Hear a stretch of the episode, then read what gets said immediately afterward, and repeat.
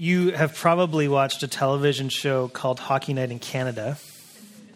Uh, if you've watched it, you probably noticed that uh, quite frequently on when they're when they're doing Hockey Night in Canada, they'll have a segment called Hometown Heroes.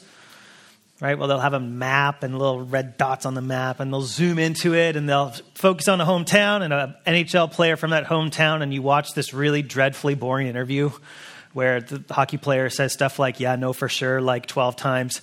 Um, very engaging television, but you, you you learn about the hometown through the eyes of that person, and they're they're the they're declared the hero of that area, right? So Sidney Crosby, one of the most well-known players in the NHL right now, he's from a place called Cole Harbour, not Vancouver, but uh, Nova Scotia, and he's really put this this small town, his hometown, on the map. It, people even said that uh, before. People who lived there, there was about thirty thousand people who lived there when they were writing mail they wouldn't put Cole Harbour on the mail because nobody knew where Cole Harbour was. They would put kind of like the region or the next biggest city on there with their postal code because they were a little embarrassed about living in Cole Harbour. But now it's Sidney Crosby. They're like Cole Harbour, hometown of the best player in the world, right?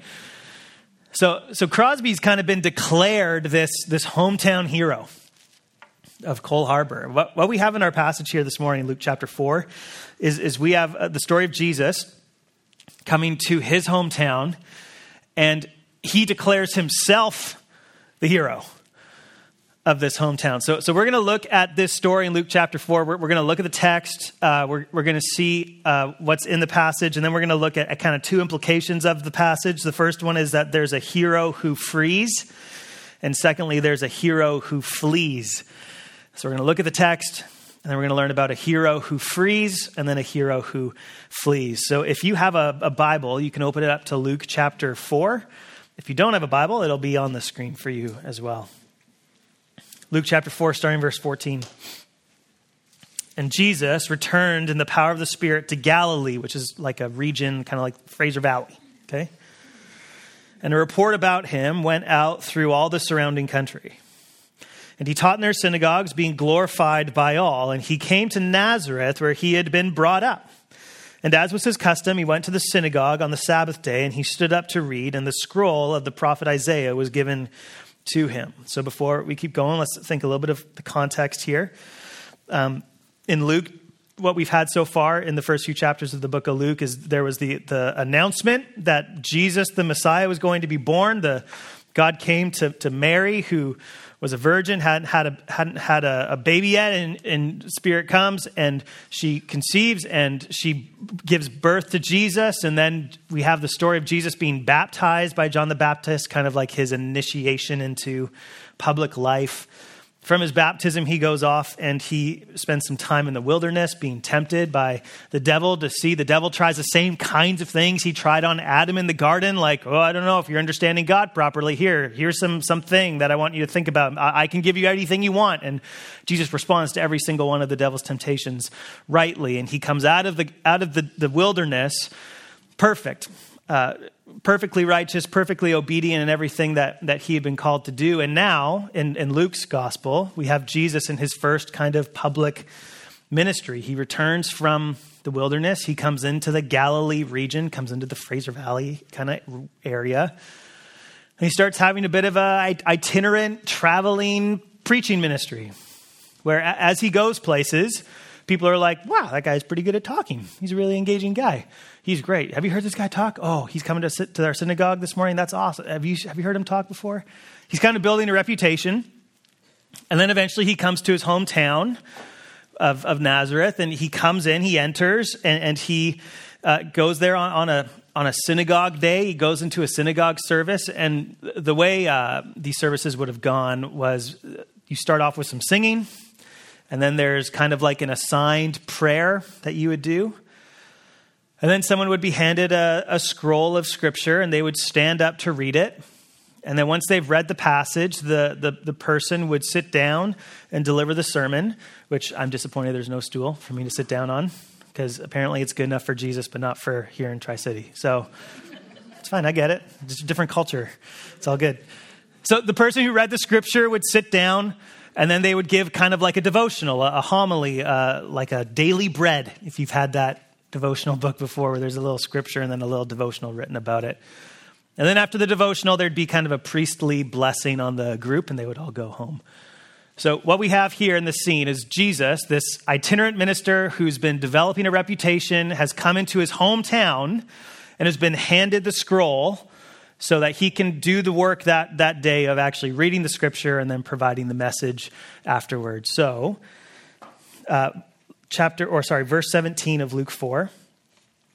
He unrolled the scroll and found the place where it was written The Spirit of the Lord is upon me because he has anointed me to proclaim good news to the poor. He sent me to proclaim liberty to the captives and recovery of sight to the blind and to set at liberty those who are oppressed, to proclaim the year of the Lord's favor. And he rolled up the scroll, gave it back to the attendant, and sat down. And the eyes of all in the synagogue were fixed on him. And he began to say to them, Today this scripture has been fulfilled in your hearing. And all spoke well of him and marveled at the gracious words that were coming from his mouth. And they said, Is not this Joseph's son? So Jesus is handed the scroll. He reads from Isaiah 61, which is talking all about this coming deliverer who's going to come and, and make all things fantastic and great and lead, lead to human flourishing. And Jesus reads this passage and then he sits down and all the eyes are fixed on this popular traveling teacher, and everyone's waiting for what this guy's going to say, right? What's Joseph's boy going to tell us? Everyone's so proud. They're looking at him with their eyes kind of glazed over, and the aunt from across the street is like, I remember when he was a kid. And everyone's very excited to hear what this Jesus has to say, and what he tells them is that actually this has been fulfilled in your hearing. And everyone hears this and they're thinking, oh man, this is amazing. Jesus is great. What's not to like about Jesus, right? Joseph, boy, we, we love this guy. A, it seems like a very typical service at a synagogue, but, but it quickly turns to anything but typical. Because after reading the scripture and giving this very nice message about how this, this coming deliverance is being fulfilled in your hearing, Jesus decides to become less meek and mild, a little more pokey with the sermon, okay? So here's how he keeps going. Verse 23 He said to them, Doubtless you'll quote to me this proverb Physician, heal yourself. What, what we have heard you did at Capernaum, do here in your hometown as well. And he said, Truly, I say to you, no prophet is acceptable in his hometown. But in truth, I tell you, there were many widows in Israel in the days of Elijah when the heavens were shut up for three and six months, three years and six months, and a great famine came over all the land. And Elijah was sent to none of them, but only to Zarephath in the land of Sidon to a woman who was a widow. And there were many lepers in Israel in the time of the prophet Elisha, and none of them was cleansed, but only Naaman the Syrian. So Jesus goes from saying, You know, this coming deliverance that we're all expecting, while this is being fulfilled in your hearing, and everyone's wiping tears away, very proud of Jesus, Joseph's boy. And then Jesus gets a little pokey and says, Here's the deal. You guys are all going to reject me. You're going to start saying things to me like, physician, heal yourself, which is a, a, proverb which meant prove that you're actually the guy you say you are. Right? We have all these reports of you doing all these amazing things. Okay, fine, prove it. Jesus is telling his hometown, he's, he's telling the guy he grew up in elementary school with and that lady across the road who made him cookies. He's telling them, look, you're going to reject me, the Lord's servant, just like Israel was rejecting God in the time of Elijah. Jesus compares his hometown people to one of the darkest seasons in Israel's history when there were so few people willing to actually follow the Lord in that season. So he talks about Elijah and Elisha and their ministries. And so let's think about that for a little bit just to help us kind of see why Jesus brought these things up. So Elijah was a, a prophet to the people of Israel. The prophet's job is to go and to rally the troops to you know, prompt them to repent of their sins and come back into right relationship with God. And Elijah was doing that in a season where a lot of Israel was worshiping a God named Baal. And people weren't really responding to Elijah's message. And then there was this famine that came across the land. And Elijah, rather than ministering amongst his own people who had rejected the Lord, starts ministering in, into some other places among Gentile, non Jewish, non Israelite people. And in one of these occasions, he, he was ministering to a, a woman, a, a widow, in a place called Zarephath. So here was the scene of one of the things that he did with this with this woman. Uh, he sees her out and about collecting sticks, and he goes up to her and says, uh, "I'm hungry. Can you make me some bread?" And she looked at him and said, "Of course you're hungry. There's a famine. Welcome here." And he's like, "Okay, great. So we're both hungry. So make me some bread." Okay? She's like, Look, uh, I, I don't have very much flour and oil at home to make bread. That's why I'm out here collecting sticks because I'm going to cook them and then my son and I will eat them and then we'll probably die. Okay, so the bread thing seems off the table, stranger. Elijah tells her, No, no, go home. I know you have only a little bit of flour and a little bit of oil, but, but God will, God's going to make sure that you don't run out. So just keep using the flour and the oil and keep baking bread and, and you'll see she goes home and she goes and she makes some bread and the next morning she wakes up and there's still more flour and oil and she makes bread and the next morning and the next morning and elijah ends up kind of staying with this family for a while and the lord provides food day after day in the midst of a famine where food is scarce where water is scarce. The lord provides bread for this family day after day after day not to an israelite family to a family outside of israel a Gentile family, because Israel at that point were rejecting the Lord. So Elijah was doing this fantastic ministry outside of God's people. Elisha was the guy who took over after Elijah. He, he was the guy who was the next man up once Elijah was done his ministry. And Elisha also ministered uh, amongst the people of Israel, but also did some really amazing things outside of the people of Israel. One, one of those encounters was with a guy named uh, Naaman who was like a military leader for Syria. And he was involved with all kinds of different conquests and, and leadership. And the problem with Naaman is that he had leprosy.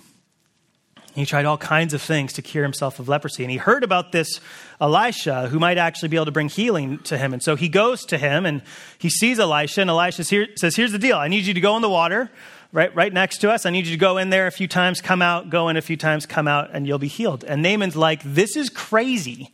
Like, if you just wanted me to go into a body of water and come out and be healed, we have better lakes in Syria than you have here. So he walks away mad, and Naaman's attendants are like, Well, let's give it a shot, right? Like, you have leprosy. He says it'll go away. It's just, what's the worst that could happen? So Naaman, the Syrian military leader, goes in and out of the water as many times as Elisha tells him. He comes out and he's cleaned, he's healed of his leprosy. A, a Syrian military official leader, not a Israelite, did God do this miracle for. Jesus is telling his hometown, you know that really terrible time in our history when everyone was rejecting God and God started doing works outside of the people of Israel? That's you guys, hometown. You're, you're going to hear about my ministry and you're going to say, wow, is this Jesus? Prove it. He has to prove himself that he's actually who he says he is. He's telling his hometown a very pokey message. He's basically saying, look, you guys are going to be just like the worst that Israel's ever been. You're going to reject what God is actually doing in the world. And then, verse 28 when they heard these things, all in the synagogue were filled with wrath.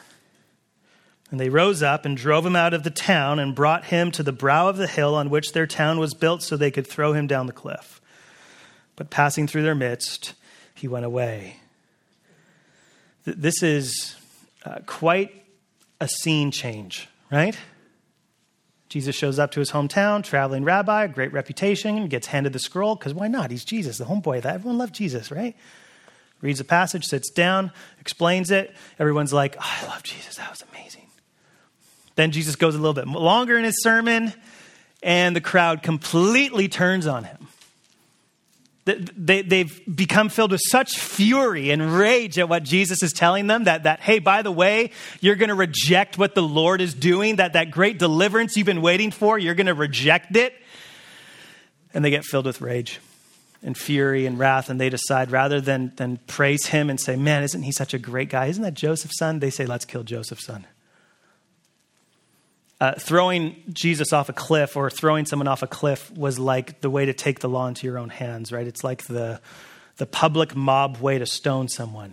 Because stoning someone was usually something that was done kind of under some kind of authority given to say, okay, this person deserves the death penalty, so let's stone them to death. But if you don't want to go through like the proper channels, because I don't know, it's going to take time and you got to lawyer up and there's going to be paperwork and red tape, let's just throw them off a cliff. So, so the mob decides, okay, we got to take care of this guy. Who does he think he is? Let's kill him. Jesus in his hometown went from hero to uh, basically everyone wanting to kill him in the course of one sermon from tears being wiped away of pride to, to chasing him down to try to throw him off a cliff to kill him. So, look, in Luke's gospel, what we have is Jesus starting his public ministry in his hometown through a sermon in, the, in a synagogue where he declares himself the deliverer the deliverer that they've been waiting for, he claims to be, and then he tells everyone who's in attendance that they're going to reject him and the Lord's work, just like Israel rejected the work of the Lord in the times of Elijah and Elisha. And everyone wants to kill him. So that's the story in Luke chapter 4. So now let's think a little bit about what we can learn from this. Uh, two things we're going to think about. First of all, a hero who frees and then we're going to talk about a hero who flees. So, so first, let's think a bit about a hero who frees. Um, the text that Jesus preaches from in this sermon that he says he fulfills is from Isaiah 61. Uh, here's, here's the part of our text where it was read Luke 4, verse 18 and 19. The Spirit of the Lord is upon me because he's anointed me to proclaim good news to the poor. He sent me to proclaim liberty to the captives and recovery of sight to the blind, to set at liberty those who are oppressed, to proclaim the year of the Lord's favor. A key theological idea that we need to have to understand what Jesus is doing in this sermon is understanding this idea called the year of Jubilee. So, the year of Jubilee was something that was supposed to take place in the, in the nation of Israel every 50 years where basically uh, the, the, word Jubilee uh, is just a, kind of a word for like a ram's horn blowing. So, you know, you turn the, the page of the calendar, it's time for the year of Jubilee, it's the 50th year, and someone goes out with a ram's horn and blows it, and that's supposed to be basically like a massive reset button on the land of Israel, where if, if you had to sell your land and your business in order to pay your bills, and now you don't have land anymore, you would receive your land back or if you were you couldn't pay your bills and you decided you had to give yourself to be a, a, servant to another family you and your your your kids. And maybe that's been a whole generation where your whole family has been servants to this other more wealthy family. When the reset button gets hit everyone gets their land back everyone gets their freedom back. It's like this big the market housing market's going crazy. Okay reset. It's crazy. It's too expensive. We're going back to the normal world okay this is what the year of Jubilee was all about a, a leveling of the playing field so that everybody could flourish. This is what Jesus is basically talking about. He's saying, look, th- this, this jubilee, this cosmic jubilee that Isaiah 61 points towards, th- this, this making of all things new, this bringing freedom to the oppressed and bringing health to the sick, that, that thing we've all been waiting for, I'm the one who's going to bring it, is Jesus' point. See, what, what this passage is really talking about is that Jesus is the one who's going to consummate this state of, of Jubilee. He's going to release us from what we're bound to, He's going to free us for human flourishing. And that's so critical for us to understand when we're thinking about what is Christianity all about. Sometimes it's, it's tempting to think that Christianity is primarily about like a, like a don't do this list, right? But in reality, what Christianity is moving human history towards is human flourishing. That Christianity has as its goal the, the, flourishing of every human from every tribe, tongue, nation, and place. That, that every single people group will flourish the way that God intends humans to actually flourish. This is what Jesus is saying I'm, I'm, I'm bringing. I'm bringing this kind of human flourishing. And, and ultimately, his work on the cross is what secures our human flourishing yet to come, right? The, his, the people in his hometown were going to quote the proverb, Physician, heal yourself, which is kind of like a foreshadowing of Jesus on the cross when people are screaming at him, If you're a deliverer, deliver yourself, man. You think you're so great? Take yourself off the cross. But in reality, what Jesus is doing on the cross is he's giving up of himself to deliver us from our sins. So that through his work, we, we, can have, we can repent and we can believe the message in the person of Jesus Christ. We can receive the forgiveness of our sins and have the hope of eternal human flourishing yet to come, where there will be no oppression, where there will be no poverty, where there will be no sickness. That's, that's the great human hope of the future. And so, anytime that we have an opportunity for, for human flourishing here and now, it's a, it's a foretaste, it's an appetizer uh, of that eternal human flourishing that will come to those who repent and believe the gospel. So, so Jesus talks in, in this passage about um, being good news to the poor. See, it's so amazing that Jesus, through his life and ministry, can actually bring hope. Because one of the great things that poverty does to someone is it makes them despair. Because they see no way out of this situation. They don't have the means to improve their situation. They don't see a, a, future in which things can change. They don't have the resources. They don't have the connections. They don't have the capital to make their life go from terrible to better. So, so what do poor people need? They need hope that things are going to get better. See, whenever there's a taste of people moving from poverty into flourishing here and now, this is a taste, it's, a, it's an appetizer of what human flourishing will happen in the eternal state.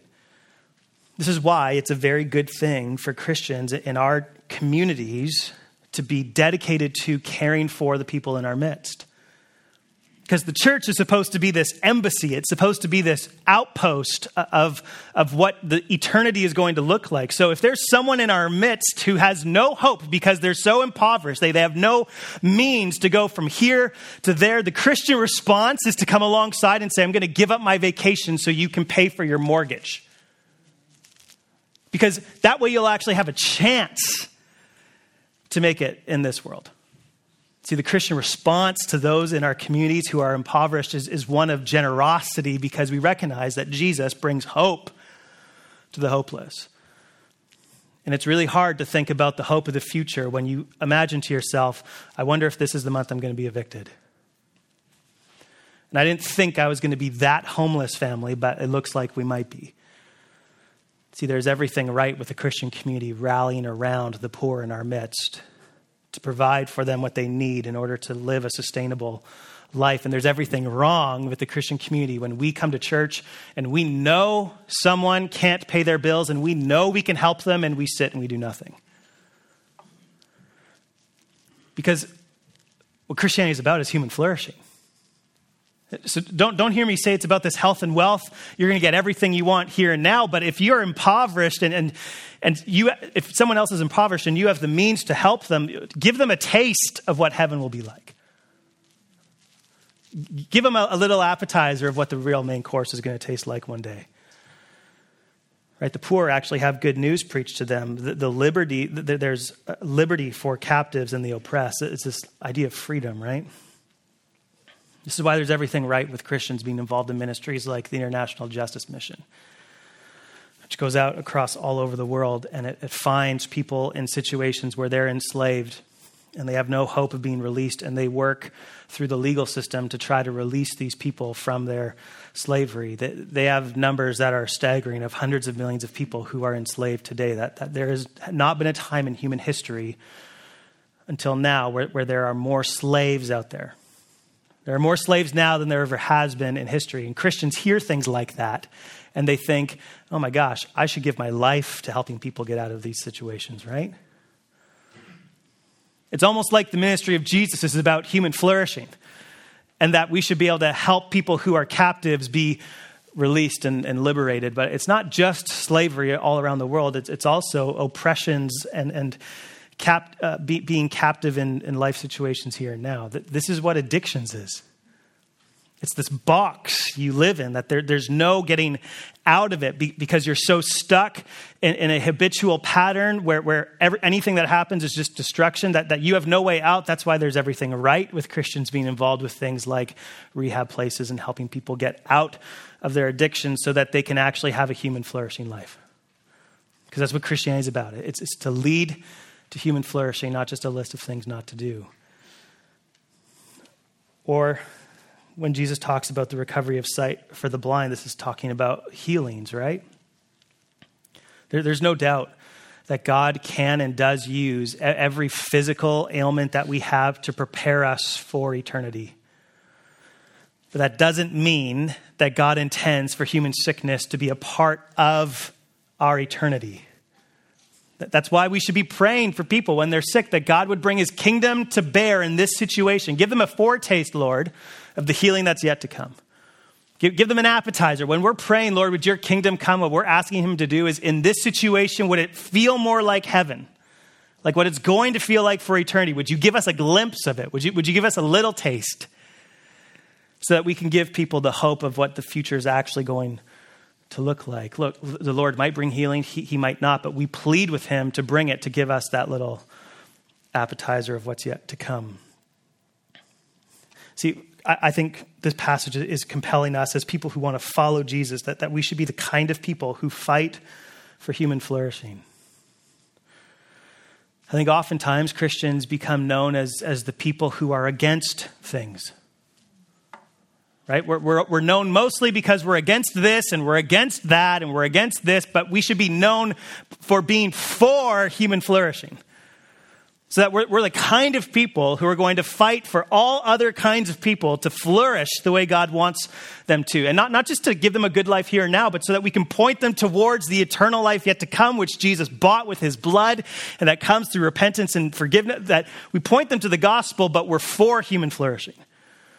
So, so when we talk about things like sexual ethics, it's not because we're so against all these other things, it's because we're for flourishing.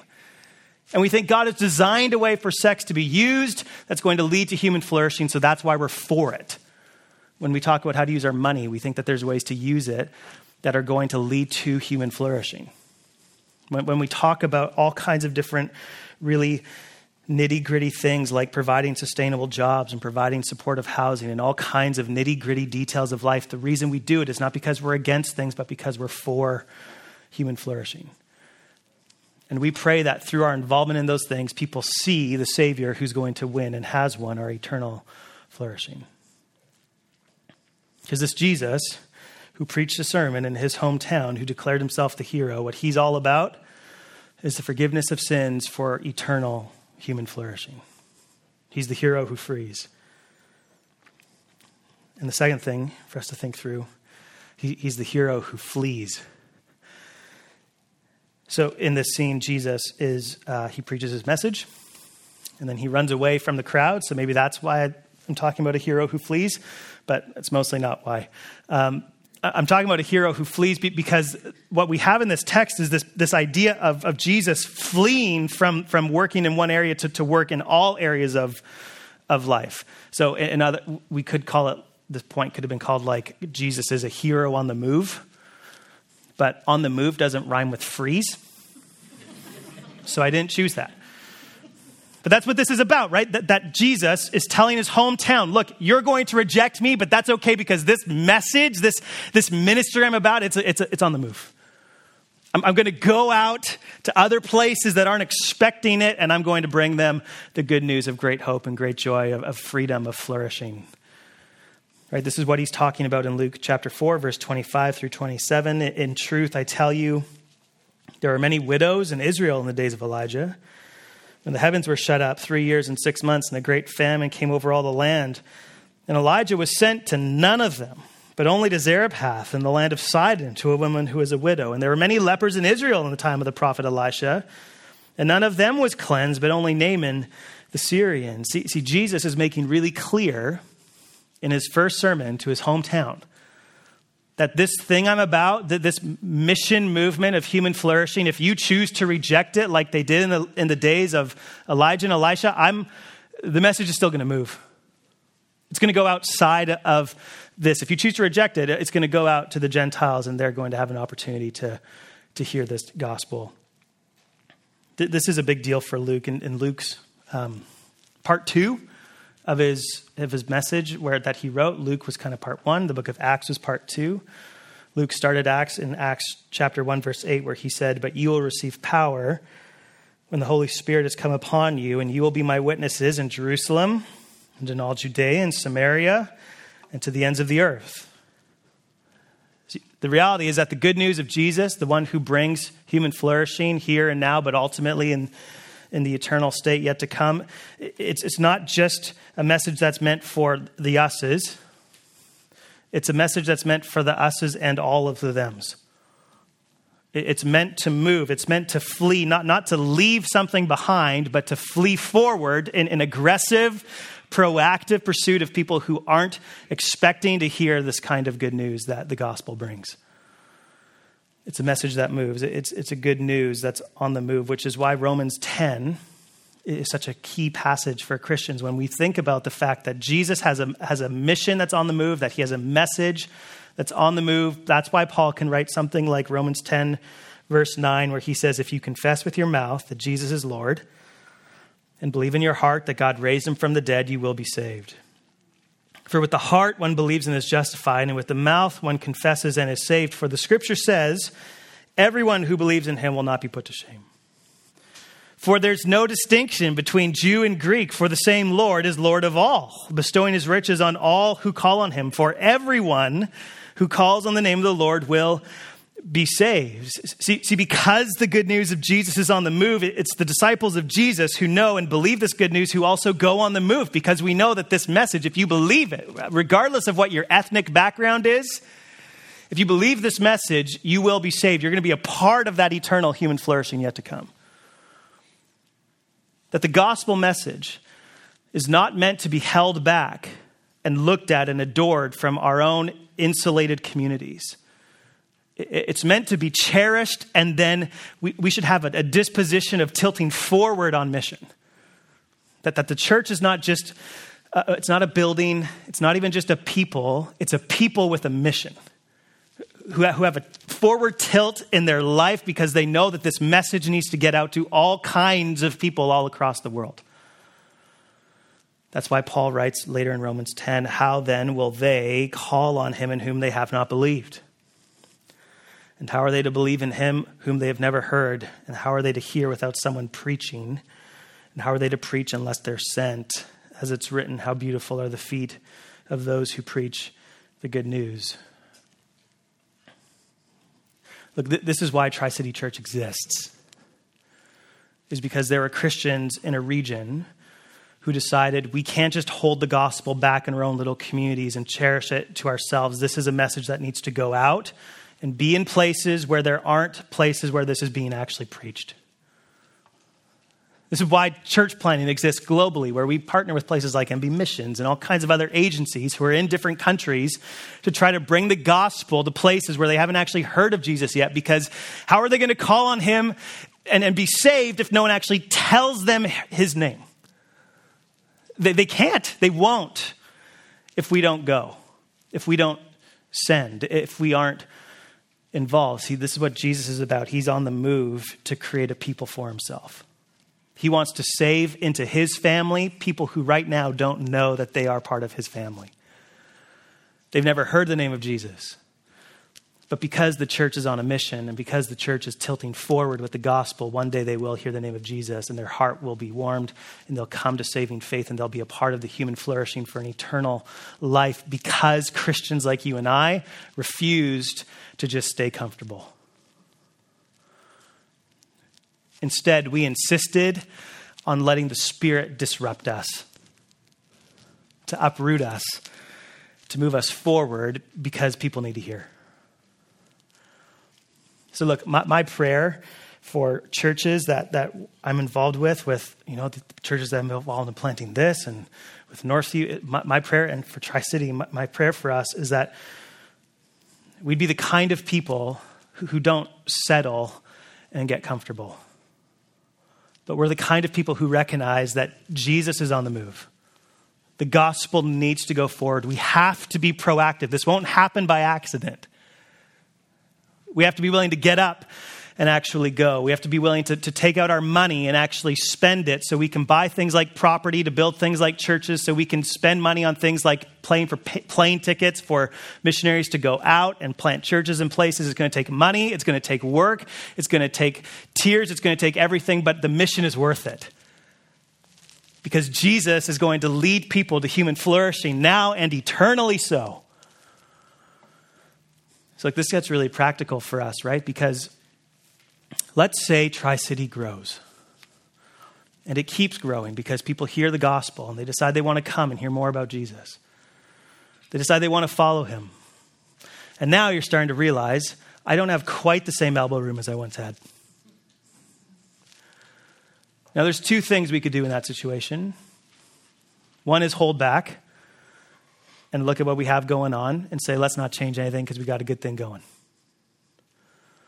Or we could be like what Jesus wants us to be like and actually be willing to tilt forward and say, no, what are we going to have to sacrifice so that more people can hear about the gospel?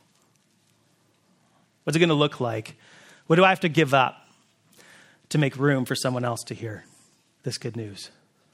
Maybe it's going to involve giving money to buying a piece of property somewhere else where you can build a bigger building. Maybe it's going to involve having a different service time that, that Matt's going to come up here and plead with you. Can you please go to one of these other service times so we have room for other people? And at, at that moment, we as Christians have an option to say either, I don't know, I like being comfortable, or I want to be on a mission. I want the gospel to reach people who don't hear it. I want Jesus to save people who don't know that they're His. So that means I'll give up my comfortable state and I'll be on mission moving forward with God. Look, we, we have a Savior who's on the move. We have a hero who wants to, to, to, know, to have people know that he's not just the hero of one tribe at one time, he's the hero of the whole story of human history. That the way you can be saved by this hero is by hearing the good news that Jesus came, he lived, he died, he rose again, he's coming back to make all things new. And if we're willing to repent of our sin and believe that gospel, human flourishing is our hope and our freedom and our future we should probably get that message out. Let me pray for us. Father, you're good. You proved your goodness to us through uh, all kinds of ways, but, but mostly through the sending and the sacrifice of your Son. And Father, we're thankful that He rose again in victory, that, that He's returning again to make all things new that human flourishing is our freedom. Lord, I, I pray that you would help us be the kind of people who would pursue the flourishing of others. And I pray that you would help us be the kind of people who would be willing to give up of our comforts and our luxuries for the sake of reaching the unreached. Lord, you have so many people in these cities who belong to you. Would you move us to tell them about your son so that they would come and know you and love you and follow you the rest of their lives? Pray that you would move for your glory's sake. We pray this in the name of your Son. Amen.